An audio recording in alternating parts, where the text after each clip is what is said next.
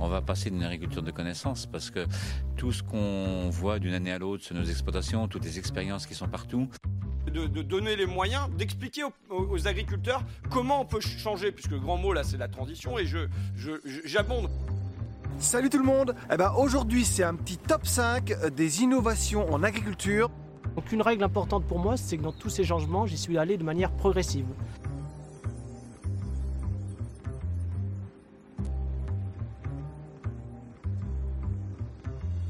Bonjour à tous après les deux premiers épisodes de Futur Agri sortis en février dernier, une campagne de financement participatif, un confinement et un été, je suis très heureuse de faire le grand retour du podcast accompagné de Pascal Goumin, fondateur d'AMP Aquaculture. Vous allez le découvrir, Pascal a un parcours d'entrepreneur hors du commun et qui est très riche d'enseignements. Dans ce troisième épisode, c'est un véritable plaisir de pouvoir en apprendre plus sur l'aquaculture, secteur passionnant et plein de défis pour le 21e siècle. Je vous souhaite une très belle écoute.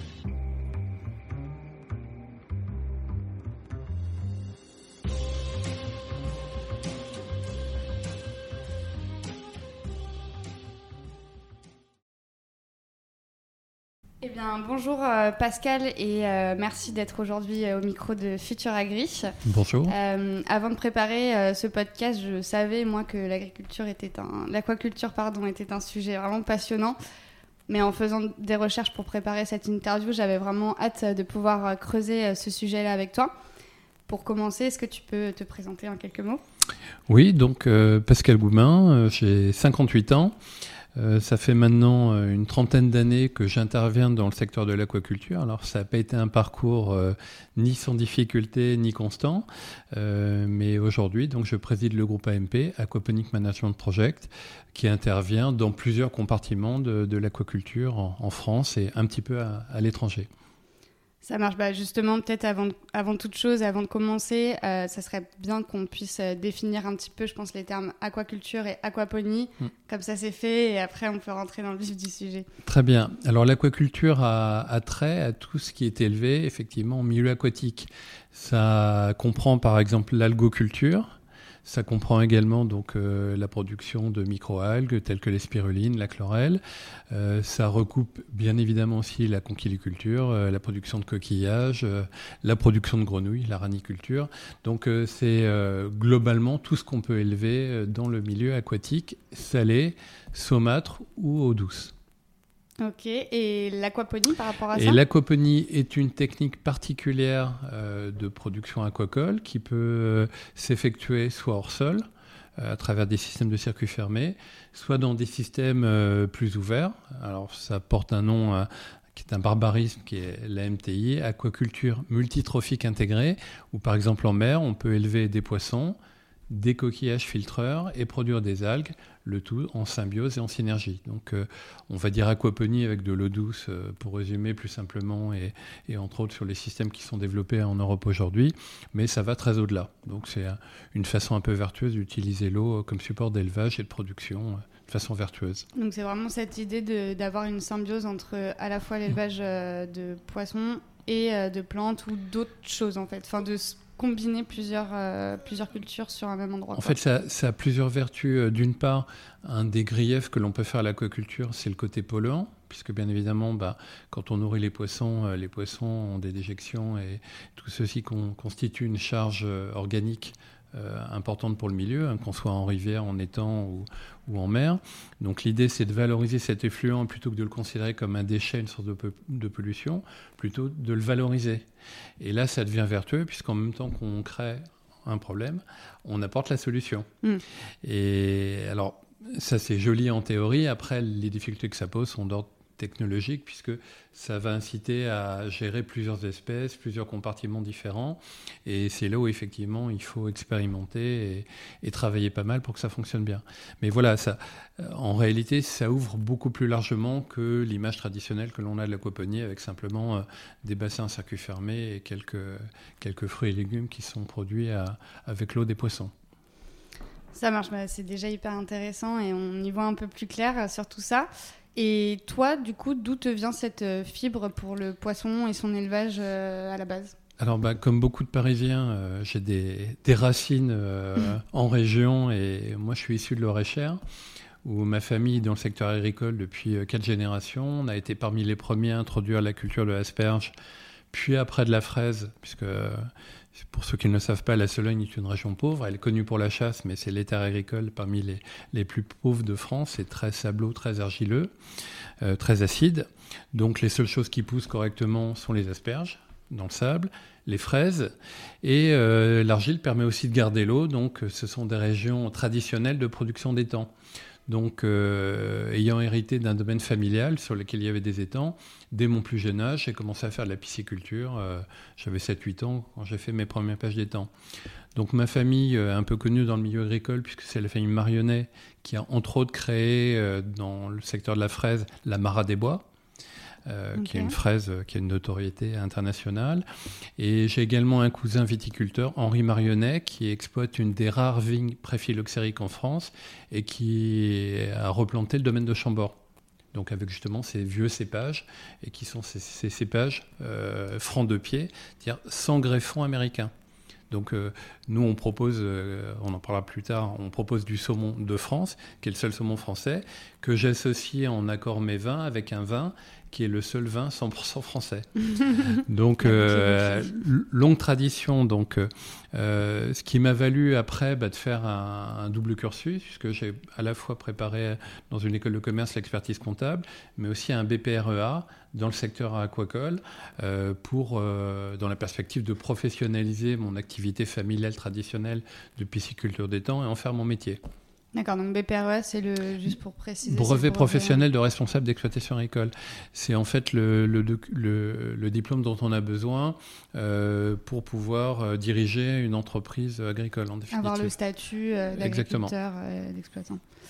Super, bah effectivement, ça vient pas de nulle part alors euh, tout ça. Voilà, il y a une vieille, une vieille tradition. Alors après, là aussi, comme beaucoup de Parisiens, et là on l'a vu malheureusement pendant la période de confinement, ces sujets interpellent un petit peu. Donc euh, pour des gens qui, comme moi, sont un peu à cheval entre les deux mondes, on a toujours la tentation de dire mais est-ce qu'on fait le retour à la terre? Est-ce qu'on est réinstalle Et puis après, on est aussi très urbain. Donc moi, ce qui me plaisait bien dans le projet que je pilote aujourd'hui, justement, c'est de réconcilier un peu les mondes et les univers. On a peut-être trop tendance à opposer euh, les choses et les gens et dire ben voilà, oui, j'assume, je suis un vrai paysan de Sologne et en même temps, je suis très urbain euh, ici à Gare du Nord dans le 10e. Et comment j'arrive à réconcilier tout ça et comment j'arrive à faire cohabiter et coexister ces différents mondes? Hyper intéressant. Et euh, du coup, entre effectivement ces études euh, donc, euh, dans l'expertise comptable et BPREA, et le moment où tu as fondé AMP, ça on, y reviendra plus tard, ça a été quoi un peu le parcours entre les deux? Parce que AMP, ça a combien de temps du coup? AMP a été créé, les fonds baptismaux, c'est 2012-2013. Mais effectivement, si on fait un petit, un petit saut en arrière, j'ai en définitive monté ma première affaire piscicole dans les années 90.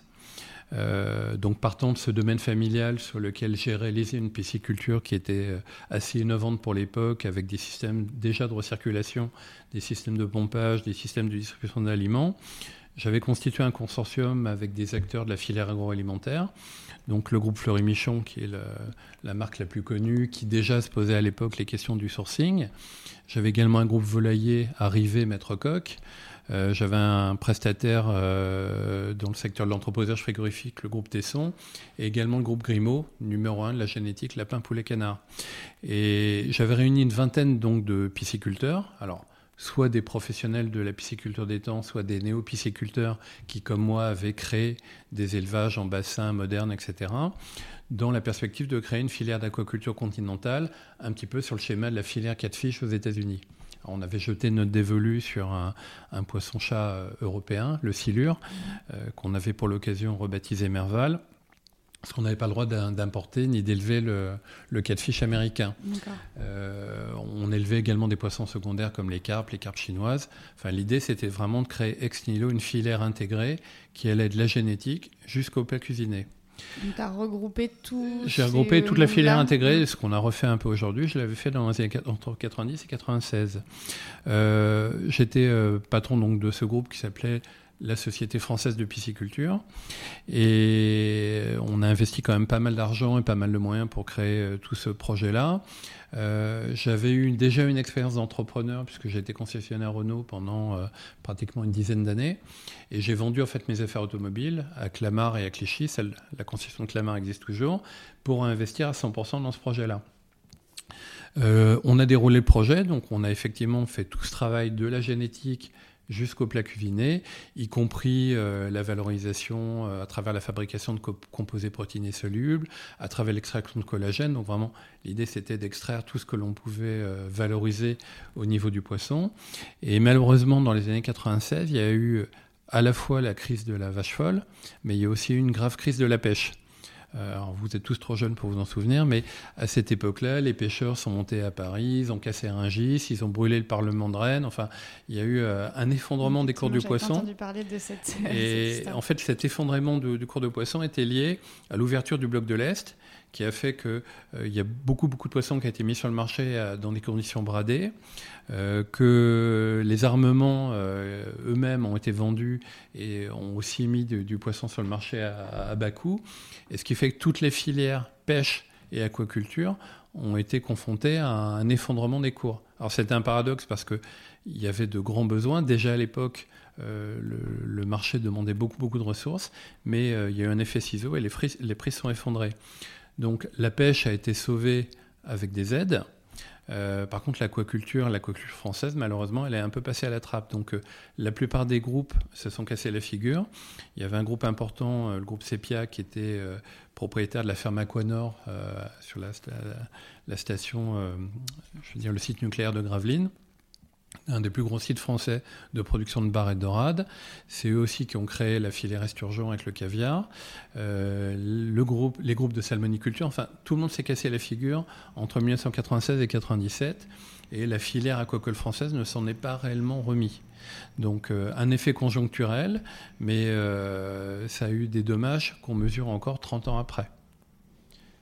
Ok, donc déjà une grosse aventure euh, avant, et du coup, après, comment tu t'es relevé un peu de, tout ça Alors, cette aventure, euh, elle vous apprend plein de choses. Hein, euh, on dit qu'on apprend plus dans la douleur que dans le plaisir. Je ne sais pas si c'est vrai, mais en tout cas, j'ai eu ma dose effectivement.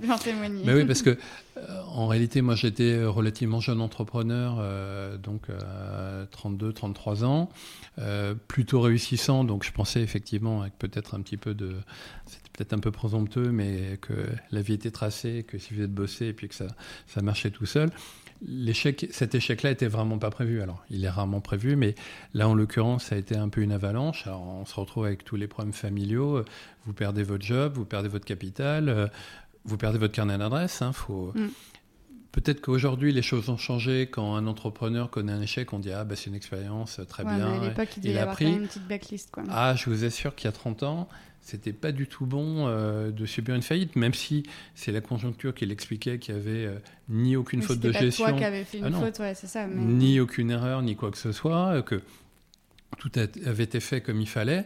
Néanmoins, vous êtes marqué du, saut de l'échec et, c'est persistant. Hein. À l'époque, vous aviez même d'ailleurs un système de cotation Banque de France qui vous pénalisait pendant 5 ans. Donc, pendant 5 euh, ans, tu peux rien faire. Ah, pendant 5 ans, on peut rien faire. Même pas ouvrir un compte bancaire. Vraiment, c'était horrible. Donc, euh, après, là encore, euh, vous cherchez un job. Les chasseurs de tête vous disent Ah oui, mais alors, vous avez été chef d'entreprise, vous allez être ingérable dans une organisation. Ah ben oui, mais il n'y a pas de cohérence dans votre CV parce que vous êtes expert comptable, mais vous avez fait de l'automobile. Maintenant, après, vous êtes allé dans l'agroalimentaire. Donc, maintenant, là encore, on trouve ça formidable parce qu'on dit que vous avez une expérience diversifiée et, que vous êtes polyvalent. À, l'époque, ah non, ah là, si vous sortiez euh, du chemin euh, tracé directement, c'était très mauvais. En, 80, en, 2010, donc, What's New euh, dans le secteur aquacole. Et là, il y a deux sujets qui émergent.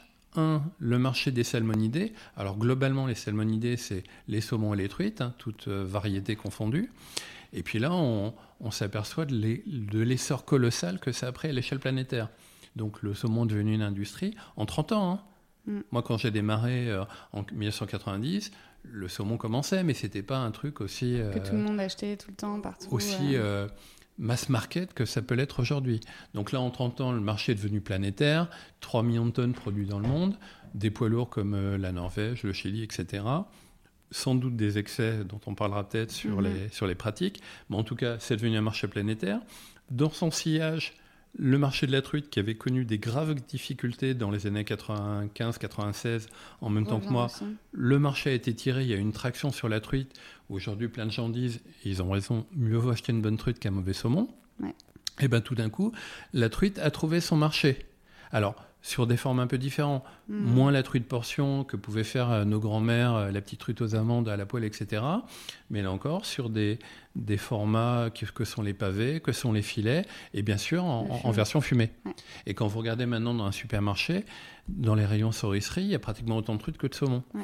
Et le produit est moins cher, et parfois en qualité, il est largement meilleur, et il est même sûrement meilleur que les saumons euh, bas de gamme. Donc du coup là si on revient euh, sur, euh, enfin là du coup c'est à ce moment-là que tu décides effectivement Ouais, de, de revenir. monter, euh, de monter à MP, C'est ça euh, parce qu'il y a une voilà il y a une traction de marché, tu te Ouais. dis mais finalement c'est pas perdu et on, on- on y retourne. Euh, Comment du coup, comment ça s'est passé un peu au, au début? Tu, tu remontes ça et c'est quoi le premier, euh, la première pierre que tu poses à cet édifice? Alors, 2010, donc je réactive mes réseaux pour savoir ce qui s'est passé, ce qui marche. Donc, on a parlé du marché des salmonidés. Et puis, en même temps, on reparle d'un sujet que j'avais déjà traité dans les années 90, qui sont les productions hors sol. J'ai dû monter un des tout premiers circuits fermés en France, euh, à Consac, pas très loin de Jourzac, en Charente-Maritime, pour produire des silures en système hors sol. Alors, à l'époque, la technologie des circuits fermés était balbutiante. Donc, pour euh, schématiser, c'est plus des, gros filtres, des grosses bobines euh, à sable pour filtrer l'eau. Mais ça marchait, on arrivait à produire pendant la période hivernale des, petits silures pour les faire grossir. Et donc là, on voit aujourd'hui que la technologie des circuits fermés est devenue largement plus mature, avec euh, des projets euh, importants, voire très importants, voire les, effets d'annonce de Pure Salmon à Boulogne pour faire 10 000 tonnes de saumon. Et qu'en fait, cette technologie, en 30 ans, elle est devenue complètement viable et sécure. Mais avec quand même des problèmes d'image. C'est-à-dire que euh, dans l'esprit du consommateur français, si je fais une très belle unité euh, de production de poissons, un bâtiment industriel, les gens n'en veulent pas. Mm. On pense aussitôt aux élevages de poulets en batterie, on pense euh, aux ports sur Caillebotis. On, on- préfère euh, le petit pêcheur Mais qui oui. part euh, en mer. euh, Donc, c'est vraiment, on, a, on avait appelé ça par, par référence au film que vous avez peut-être vu, euh, La Lou la cuisse, la. On a dit, voilà, en France, c'est le syndrome La Lou la cuisse. C'est le retour de, de Jacques Borel et puis les, les poissons qui sortent de l'usine. Donc, autant je pense que dans les pays nordiques, d'ailleurs, c'est valable pour nos confrères qui font de la tomate, du concombre, enfin toutes les productions en sol. Euh, les gens en consomment euh, beaucoup, mais ils savent Ça n'a pas une bonne image. ça n'a pas une très euh, bonne image et ils ne savent pas forcément comment c'est produit. Alors pourtant qu'il y a des très bonnes pratiques là aussi en la matière, Mm. mais autant les pays nordiques euh, et les pays, euh, les pays d'Amérique du Nord, enfin tout ceci est largement vulgarisé et ça choque personne. Vous pouvez faire en Floride un élevage de saumon de euh, 10 000 tonnes, ça bouleverse personne. ouais. Par contre en France, là ça bouleverse tout le monde. Donc rappelez-vous de la ferme des 1000 vaches. Mm. Donc on se dit, là il y a un truc qui ne va pas, il faut redéfinir les échelles, pas partir sur des projets euh, géants. Et puis en même temps, il faut trouver un moyen pour expliquer en quoi cette technique est vertueuse pour l'environnement, mais aussi pour le bien-être animal. Donc, en grattant un petit peu les, les différentes technologies euh, de production en sol, on découvre cette fameuse aquaponie.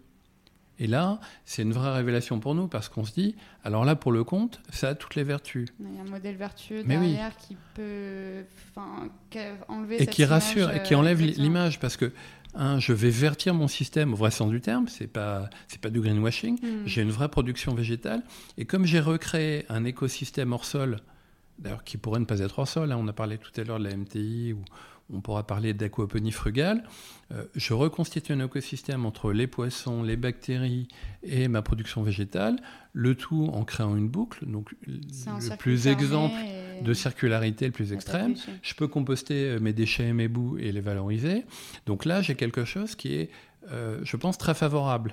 Et on va d'ailleurs le mesurer, on va dire le tester, en proposant des petits systèmes, euh, en faisant de la pédagogie, en implantant des fermes urbaines pour l'expliquer aux gens, pour dire en quoi cette technique est vertueuse. Et, tout simplement euh, pour euh, enlever cette espèce d'a priori un petit peu négatif sur la production en sol.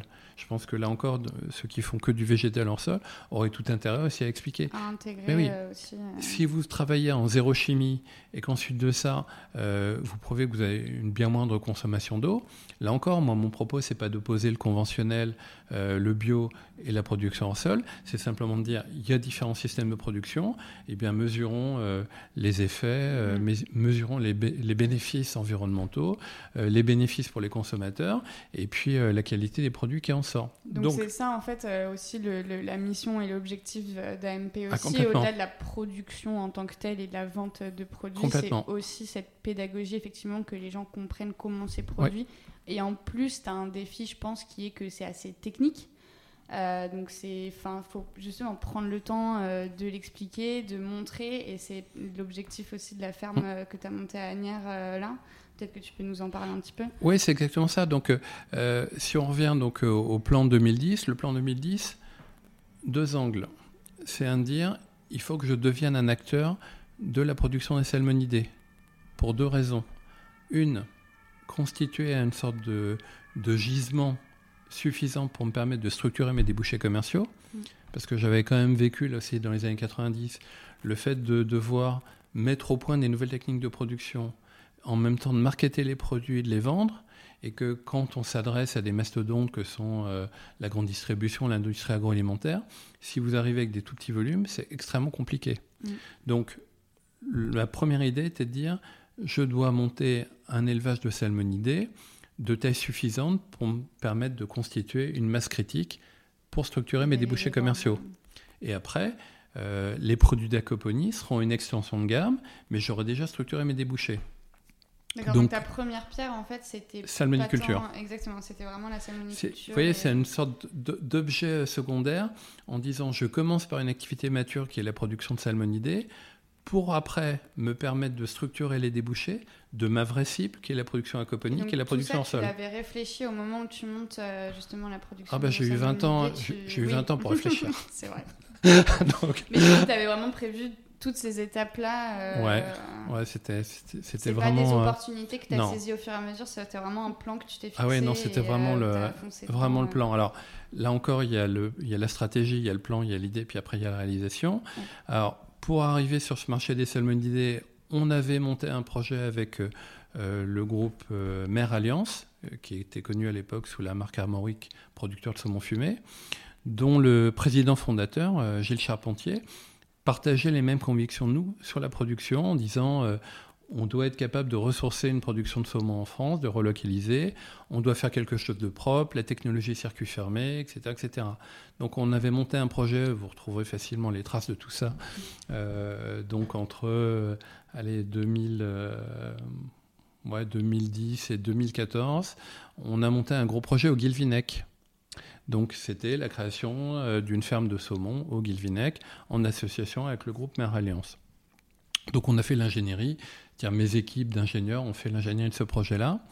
Et puis euh, là encore, quand on disait que ça se passait jamais comme prévu, ça a mis tellement de temps pour euh, faire l'ingénierie, obtenir les autorisations, euh, trouver le site, etc., etc., qu'en définitive, en 2014, le groupe Mère Alliance a été vendu. Ah. Donc je perds mon partenaire et le groupe a été vendu au groupe Thai Union. Et eux, ça les Petit navire. pas. Alors là, deux problèmes. Le groupe thaïlandais, donc, est un poids lourd, hein, c'est le numéro un du seafood dans le monde. Le petit projet du Guilvinec, bon, autant dire que cadet de C'était leurs soucis. Euh, et puis euh, voilà, eux très focus sur la marque Petit Navire, passer des conserves au saumon fumé. D'ailleurs maintenant, euh, vous pouvez acheter du saumon fumé sous la marque Petit Navire. On travaille avec eux d'ailleurs, c'est un, un de mes clients. Mais en tout cas, le projet du Guilvinec, rayé de la carte. Donc je me retrouve avec pratiquement bossé, euh, 4 ans, euh, ouais. 4 ans de boulot qui ont... Alors Ouais. ça n'a pas servi à rien parce que ça, ça nous a permis quand même de bien progresser sur les circuits fermés saumon et de faire un petit benchmark de tout ce qui existait dans le monde, etc. etc. T'as pu rebondir plus vite que si t'étais. Et là, coup de bol, alors là, pour le compte effet d'aubaine ou d'opportunité, la ferme de saumon de Cherbourg, saumon de France, se retrouve euh, mise en vente sur le marché. Euh, ils avaient eu des difficultés, il y a eu euh, des mortalités au printemps, il y a eu un gros coup de chaleur, ils avaient perdu un- une grosse partie du cheptel. Et donc, euh, les actionnaires ne voulaient pas recapitaliser, on cherchait donc un partenaire pour reprendre le contrôle de la ferme. Donc, On fait l'audit entre le mois de juillet et puis le mois de décembre. Et euh, mi-décembre, je signe le rachat de Saumon de France. Donc finalement, ce que je devais investir au Guilvinec se retrouve investi à Cherbourg sur la plus grande ferme marine française, mais qui était en piteux état. hein. Donc euh, on a une autorisation de 3000 tonnes. Euh, cette année-là, je crois qu'on n'a même pas dû faire 200 tonnes. Ok. Donc avec Vraiment, tout, ça a commencé. euh, mais voilà, mais j'avais déjà, ça y est, je tenais mon objet, j'avais ma première pierre qui était importante, qui était de détenir une unité de production de salmonidés, plutôt premium, pour ouvrir et structurer mes marchés. En parallèle, on a démarré tout le boulot sur la, la partie aquaponie parce que euh, n'y avait pas en réalité de, de R&D conduite en France. Alors il y a un programme qui s'appelle APIVA qui est piloté par l'ITAVI, euh, l'Institut technique, donc Mhm. qui a commencé à travailler pratiquement en même temps que nous en parallèle, mais je ne pouvais pas reprendre ce qui existait euh, dans d'autres pays parce que ils élevaient soit des espèces que j'ai pas le droit d'élever en France, type euh, tilapia, barillet, euh, poisson-chat, clarias ou panga, euh, soit parce qu'ils travaillaient sur des espèces d'eau chaude et voilà, il a fallu qu'on se fasse toute la partie. R&D. Donc, euh, c'est pour ça que je dis les fonds baptismaux, la réalité d'AMP, ça démarre en 2012. J'ai rappelé un de mes anciens pisciculteurs, la ferme aquacole d'Anjou, qui s'était un peu spécialisé dans euh, les bassins d'ornement et dans ce qu'on appelle les piscines naturelles, c'est-à-dire filtration de l'eau Mhm. les végétaux, en disant je voudrais développer une activité d'aquaponie. Vous avez la compétence piscicole, vous avez une première expérience de filtration de l'eau par les végétaux, donc pourquoi on n'implanterait pas des chez vous du matériel, Voilà. tout ça. un site, le droit à produire. Donc, on pourra installer un premier pilote de R&D euh, chez vous euh, en aquaponie. Et c'est comme ça qu'en 2013, on a fait la première unité expérimentale d'aquaponie à la ferme aquacole d'Anjou à, à Ok. Moronne-sur-Sarthe. Donc, vous voyez, les, les deux sujets ont avancé toujours euh, en parallèle Ouais. dans la perspective de les réunir à, à un moment donné. Euh, donc cette R&D, elle a permis de tester les différentes espèces de poissons, poissons d'eau chaude ou poissons d'eau froide, les différentes variétés de végétaux, les productions saisonnières. Enfin, on a fait un, un gros gros boulot. Et là encore, c'est pas un problème d'argent, c'est aussi un problème de temps parce que comme vous suivez des cycles de saison, on peut pas tout tester d'un coup. Donc, euh, mais ça nous a permis de bien apprendre et de commencer à serrer un peu les problèmes. Je vais vous donner les, les plus grandes lignes sans, sans livrer tout, tout- toute notre expertise. On s'est assez vite aperçu que les poissons d'eau chaude étaient une mauvaise idée. Parce qu'en réalité, dans une serre froide, non chauffée, euh, le volume d'eau crée un, un coussin thermique. Les végétaux participent à, ce coussin thermique. Et en définitive, on aurait pratiquement besoin de chauffer l'eau euh, les trois quarts de l'année. Mm. Donc là, ça perd un peu de sa vertu. Ah, ça perd beaucoup de vertu parce que ça coûte très cher en énergie. Mm. Et puis ensuite de ça, les poissons d'eau chaude qui sont disponibles, soit il y a un gros problème de marketing type la carpe, le Mhm. silure dont on a parlé tout à l'heure, euh, soit on n'a pas le droit de les élever, donc euh, le euh, le tilapia, etc. Etc. forcément intéressant. Soit la zootechnie n'est pas au point, type euh, le cendre, qui est un poisson carnassier qui est à bonne presse, mais euh, dont la zootechnie n'est pas tout à fait maîtrisée. Donc assez vite, on s'est aperçu que c'était une mauvaise idée et qu'il fallait mieux gérer la problématique des pics de température, c'est-à-dire être capable d'intervenir sur l'eau De refroidir. si et travailler sur des espèces d'eau froide. Et là, on s'est aperçu que d'une part, la truite arc-en-ciel était un merveilleux candidat parce que elle, contrairement au saumon, elle a 100 ans de domestication. Donc là, on a aujourd'hui des espèces, quand je parle de domestiquer, c'est-à-dire qu'elle n'a plus peur de l'homme, elle vit euh, en groupe, vraiment avec un instinct grégaire fort. Donc, euh, quand on, là, je les voyais ce matin à Agnières, euh, vous ouvrez le bassin, elle s'approche de vous. Donc, Mm. un saumon, vous faites la même chose, il a peur. Là, on a vraiment une espèce qui est ultra domestiquée, qui a une très très bonne performance zootechnique, de croissance, qui a Avec des données aussi euh, d'élevage, Formidable. etc. Donc pour toi, c'est. 100 ans de, Ça voilà, t'aide. 100 ans de travail et de sélection. Et qu'en même temps, bah, sur les périodes estivales et les épisodes caniculaires que nous avons pu avoir, en réalité, ce qui fait mourir la truite, ce n'est pas la température de l'eau, c'est le taux d'oxygène dissous, qui lui-même est, lié à la température de l'eau. Donc en clair, plus l'eau est chaude, moins l'oxygène capacité à se dissoudre. Donc il suffisait de trouver un système pour, un, réfrigérer un petit peu l'eau euh, l'été, en pointe caniculaire, et surtout être capable d'avoir un système performant d'injection d'oxygène pour permettre aux poissons de rester dans de bonnes conditions. Et euh, au bout de trois années d'expérimentation, on s'est rendu compte qu'en définitive, on avait peut-être le problème même pas un mois par an. Donc. Quand Ouais, on fait le calcul, il vaut mieux gérer un, un problème euh, au maximum d'un mois par an plutôt que de devoir chauffer euh, les, trois, Ouais, quarts- les trois quarts de l'année. En plus, pour produire une espèce qui se vend bien et euh, qui est très domestiquée. Donc, ça n'avait que des bénéfices. Donc, on est parti sur un, un schéma truite. truite. Donc, on avait notre candidat et, et notre espèce. Maintenant, on sait faire autre chose. Je sais faire un peu de saumon, je sais faire de la truite fario, je sais faire de, de l'omble de, l'omble de, du saumon de après, une fontaine. fois que tu as ton premier euh, effectivement outil de production qui tourne, etc., tu peux commencer à développer aussi, à faire des expérimentations, mais tu as besoin euh, au début d'avoir quelque chose qui tourne et dont tu es sûr. Ah, et- bien sûr, bien certain, sûr. C'est pour ça que je parle de trois ans. Trois ans avant de faire quoi? Trois ans avant de voir si on était capable de spécialiser les productions, les productions végétales et capable de transférer auprès d'agriculteurs, puisque une de nos cibles, c'est de faire du transfert de technologie vis-à-vis du secteur agricole. Donc de- d'aller voir des agriculteurs et de leur dire bah, aujourd'hui nous on a toute la technologie et tout ça, on peut ça. vous faire l'installation et derrière vous gérez votre production. C'est euh, exactement ça. Alors, première étape, euh, je parlais de spécialisation végétale. Euh, Qu'est-ce qui a beaucoup de valeur ajoutée? Ben, Les fruits rouges, typiquement euh, les framboises, les fraises, etc. Donc, je me suis adressé à mon cousin Marionnet en Sologne, euh, chez qui on a proposé d'installer une unité de production aquaponique. Alors, avec trois perspectives. Un, voir quels étaient les, les, les types de plants qui se comportaient mieux dans le système, hein, puisqu'il y a tout un, un catalogue de plants de framboisiers, de plants de fraisiers.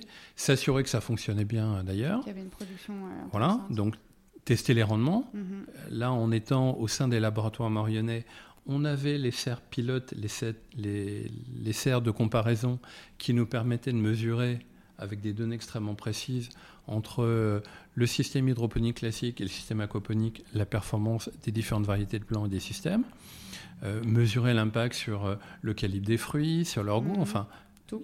tout. et euh, autre aspect très important pour nous, être capable de transférer chez quelqu'un qui n'y connaît absolument rien en poisson, parce que l'ingénieur en chef euh, est un des meilleurs spécialistes de la fraise et de la framboise, mais absolument pas du poisson, Ouais. et donc de prouver qu'on était capable de, de faire ce transfert de de technologie. vraiment le package euh, complet. et- Donc première année, parce que ils nous ont pris un peu pour des, pour des rigolos aussi, il faut dire ce qui est. hein. L'idée peut paraître saugrenue. La première année, on a fait un truc très soft. On a juste installé nos petits bassins potagers aquaponiques là qu'on appelle les Géraldines. hein, euh, on a installé cinq bacs comme ça, cinq systèmes pour tester les différentes variétés de plants. Et puis alors ça a été amusant parce qu'on a vu un que ça fonctionnait, alors que sur le papier ça fonctionne pas. hein. Tout ce que je vous dis d'ailleurs, c'est que il se passe encore des choses au niveau du microbiote qui se développe dans le compartiment on végétal. Pas tout, mais on sait que ça fonctionne. Voilà. C'est pour ça que la- les phases expérimentales sont super intéressantes parce que sur le papier, il y a des trucs qui ne fonctionnent pas, et puis après, dans les faits, ça fonctionne. Et je crois qu'aujourd'hui, tout ce qui est permaculture, euh, agroforesterie, Ça me fait penser aussi un peu à la biodynamie euh, Oui. dans, dans la viticulture où Exactement. sur le papier personne ne comprend pourquoi, pour autant voilà, ben voilà. ça Eh marche. ben, Donc toi, c'est toi, t'as exactement le même sujet. truc. Donc, un, le, le chef de culture s'aperçoit que ça marche. Et puis deux, on s'aperçoit que les gens s'approprient bien le système. C'est-à-dire que ça les fait plutôt rigoler en disant bah tiens ça marche, De l'agriculteur Ouais, Ok. ça marche plutôt bien. Donc euh, deuxième année, on implante un vrai système. Alors on passe du poisson rouge à la truite. On implante un vrai système. Et là, on fait une batterie de tests pendant euh, pratiquement trois ans, trois campagnes sur fraises framboises, mesurer les différents systèmes, euh, les radeaux, les gouttières, euh, les bacs à marée, enfin, bien capitaliser sur le système de production à fruits rouges.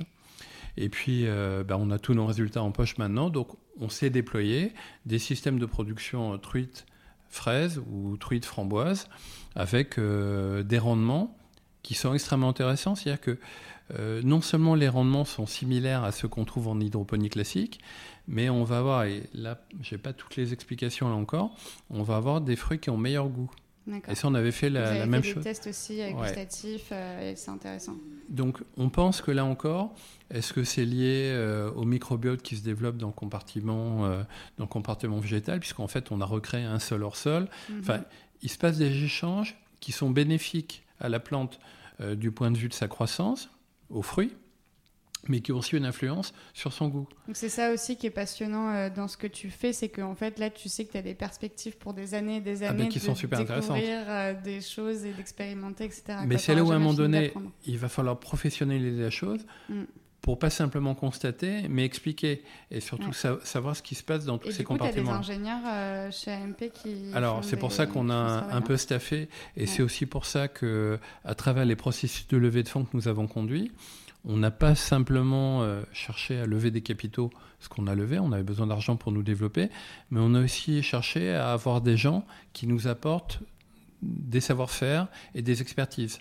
Donc la dernière levée euh, de, de l'été dernier, on a fait rentrer le groupe Coppert, qui est donc le numéro un du biocontrôle en Europe, qui nous apporte une très très forte expertise, alors non seulement sur les biosolutions, mais sur le végétal en général. Donc, c'est comment aussi, même dans ton actionnariat. C'est créer un tu éco- un écosystème. Exactement. Donc, tu refais un peu aussi, euh, effectivement, t'entourer de des meilleurs, quoi, enfin, de ceux que tu as besoin, essayer de les faire rentrer aussi dans ton Tout, projet. tout du moins. Et, et là encore, et surtout trouver des gens qui soient compatibles. Mm. Donc arriver à ne pas dénaturer le projet, c'est-à-dire que à un moment donné, c'est formidable de se dire je réunis des capitaux, je réunis des expertises, je réunis des capitaux. En même temps, tu complexifies Ouais. Aussi ton Et C'est ce que écosystème. j'allais te dire, c'est aussi, et puis euh, on, on va commencer à, à arriver sur, euh, sur la fin aussi, donc essayer de voir un peu la vision d'ensemble. Euh, Aujourd'hui, tu as quand même plein d'activités différentes à gérer qui sont en plus éparpillées un peu partout Mm. en France. J'imagine que tes journées sont bien remplies. Comment tu fais du coup pour gérer euh, au quotidien un peu bah, toutes ces. Enfin, j'imagine que tu as des problèmes qui t'arrivent de partout et de toutes les Alors, c'est bien rempli, mais c'est un petit peu mieux aujourd'hui. C'est toujours pareil, c'est des effets paliers. Et en réalité, c'était peut-être plus inconfortable avant la dernière levée de fonds et avant euh, les opérations de croissance externe que nous avons faites. Donc, euh, on a conforté notre position dans la salmoniculture en rachetant le groupe pisciculture de l'Eure. Euh, ce qui m'a permis, là encore, d'avoir pas simplement production de saumon en mer, production de truites en mer, mais également un gros volume de production de truites en eau douce. L'opération que nous avons conduite avec Mimosa, ça nous permet de sécuriser un pôle de production qui s'appelle Normandie Truite, qui pèse 1200 tonnes de, de production. Donc juste pour euh, rappeler, du coup, tu as fait une collecte euh, de...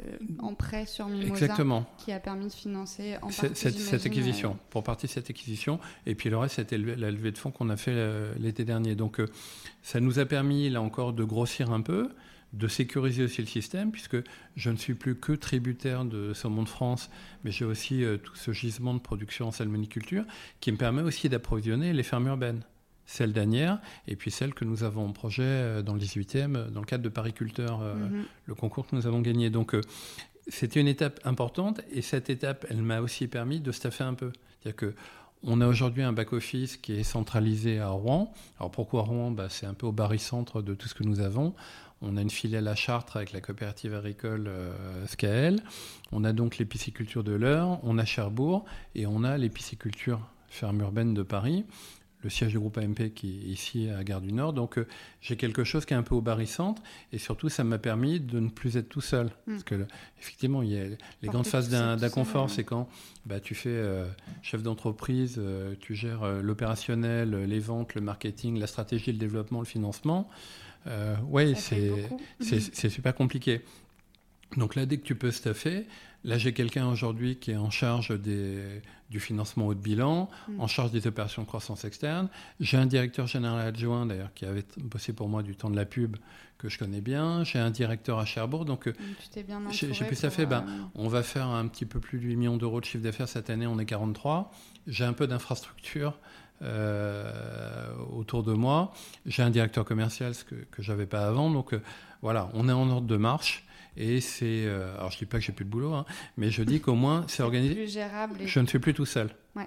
Parce que tu as des expertises avec toi qui gèrent, voilà, parce que de toute façon, et là encore, ça l'histoire me l'a bien enseigné, là encore, l'homme providentiel qui fait tout, qui sait tout faire, qui est omniscient, omniprésent, ça n'existe pas. Mm. Donc à un moment donné, vous faites des bêtises.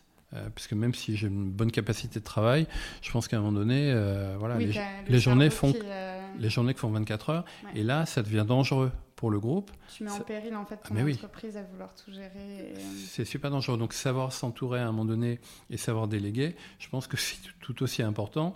Et euh, c'est une clé euh, majeure, je pense, pour réussir le projet. Parce que euh, on voit aussi des projets capoter autour de ça. mm, mm.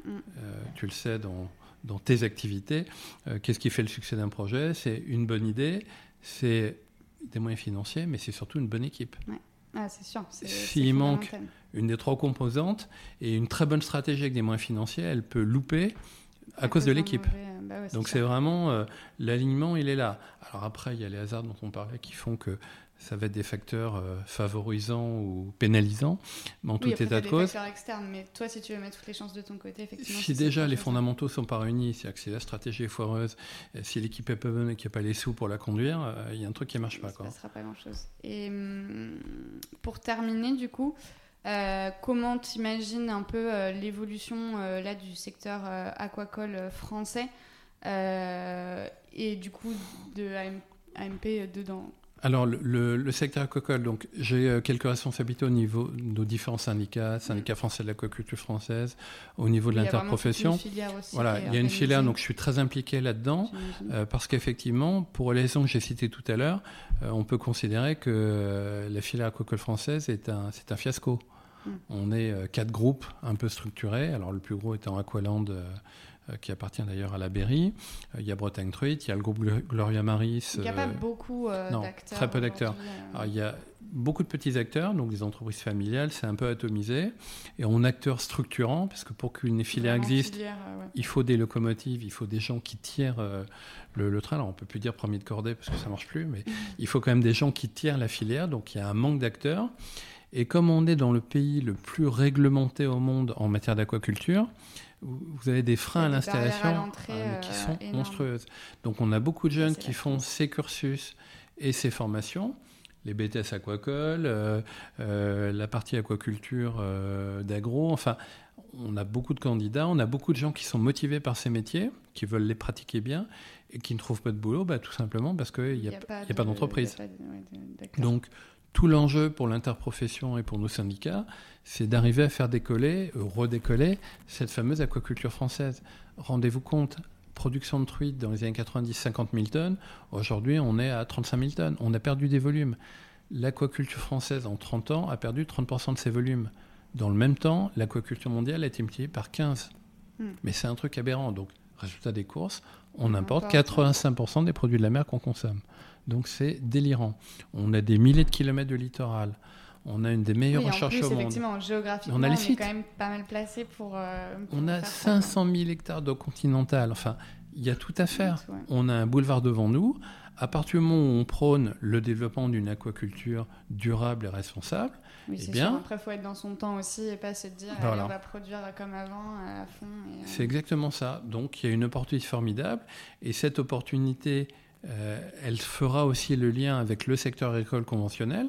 Nous, on a deux coopératives agricoles en capital, donc l'ASCAE, la Chartre, et également le groupe Maïsadour, où l'idée, c'est ce qu'on exposait tout à l'heure pour Marionnet, c'est faire du transfert de technologie chez des éleveurs, chez des agriculteurs. qui pourront aussi, eux, diversifier leurs oui. activités, la pérenniser. Et euh, là, on entre dans une vraie vertu aussi, en plus d'être environnementale, Exactement. aussi sociale. Si on considère que le modèle de l'agriculture intensive à, renfort, à grand renfort de phytosanitaire et de consommation d'eau est arrivé euh, au bout, Au bout, ouais. qu'est-ce qu'on va faire faire aux gens? Comment on va les diversifier? Si on considère les difficultés de la, la filière euh, canard dans le sud-ouest, bon, le foie gras, vous savez tout ce qu'il en est, euh, Mm, mm. il y a de graves difficultés. On a des gens qui ont de la compétence, qui ont des bâtiments, qui ont du savoir-faire. Eh ben, profitons. Comment les accompagner Voilà. pour qu'ils puissent transformer C'est- leurs activités c'est l'enjeu. euh, Tout comme euh, aujourd'hui, l'agriculture urbaine est pour nous une opportunité pour réconcilier ces univers, faire venir des bouts d'agriculture et d'aquaculture en pleine ville, faire de la pédagogie, euh, faire visiter les sites et réconcilier un peu les univers. Et ce sera pareil dans le cadre des plans banlieues. Là, on participe à des appels d'offres, euh, des appels à projets pour euh, de l'ANRU, Agence nationale de rénovation urbaine, où là encore, je ne dis pas que l'agriculture est la seule solution, mais elle fait partie des solutions pour les quartiers. Et il y a un rôle d'économie sociale et solidaire qui est super important parce que finalement, c'est quoi le problème des quartiers? Bah, Il n'y a pas d'emploi, il y a une fracture élémentaire qui est colossale.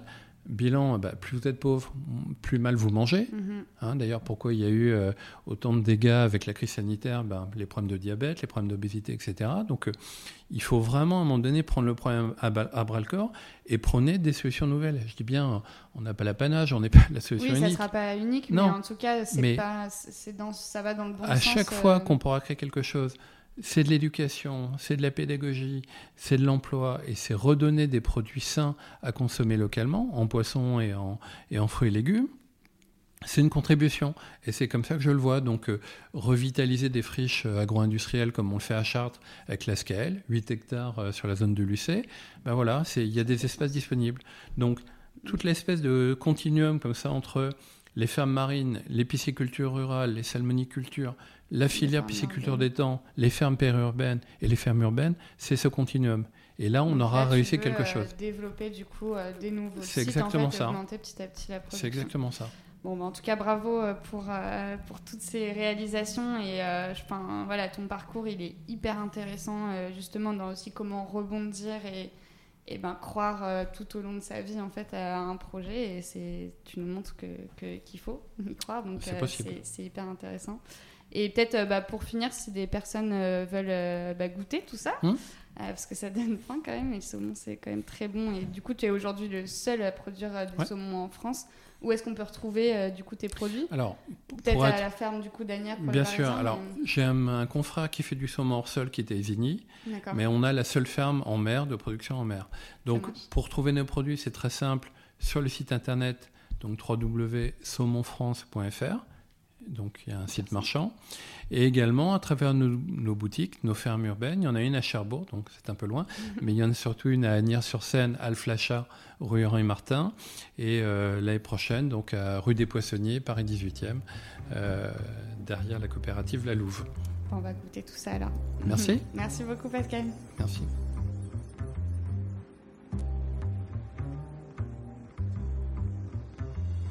Un grand merci d'avoir écouté ce troisième épisode de Futur Agri. J'espère qu'il vous a plu. N'hésitez pas à nous faire vos retours sur les réseaux sociaux de la ferme digitale. Merci également à Pascal d'avoir partagé sa passion pour le poisson sous toutes ses formes et à Paul pour la partie technique. Pour déguster la production d'AMP, vous pouvez découvrir ses produits sur saumondefrance.fr et ils sont aussi disponibles sur les super sites de Pour de Bon et Culinaris. Je vous assure que c'est un régal et on redécouvre vraiment le son. Pour suivre la sortie des prochains épisodes, n'hésitez pas à vous abonner et à suivre la ferme digitale sur les différents réseaux sociaux. Je crois également savoir que vous pouvez beaucoup nous aider en notant le podcast 5 étoiles sur iTunes et sur les autres plateformes. Parlez-en autour de vous et merci d'avoir été au rendez-vous pour la reprise du podcast après quelques semaines de pause. Nous en avons profité pour lancer une campagne de financement participatif sur Mimosa qui nous a permis de nous équiper avec du très bon matériel, j'espère que vous aurez pu le remarquer, et de bichonner vos oreilles. Un immense merci à tous les contributeurs que j'ai hâte de retrouver pour fêter ça très bientôt. À très vite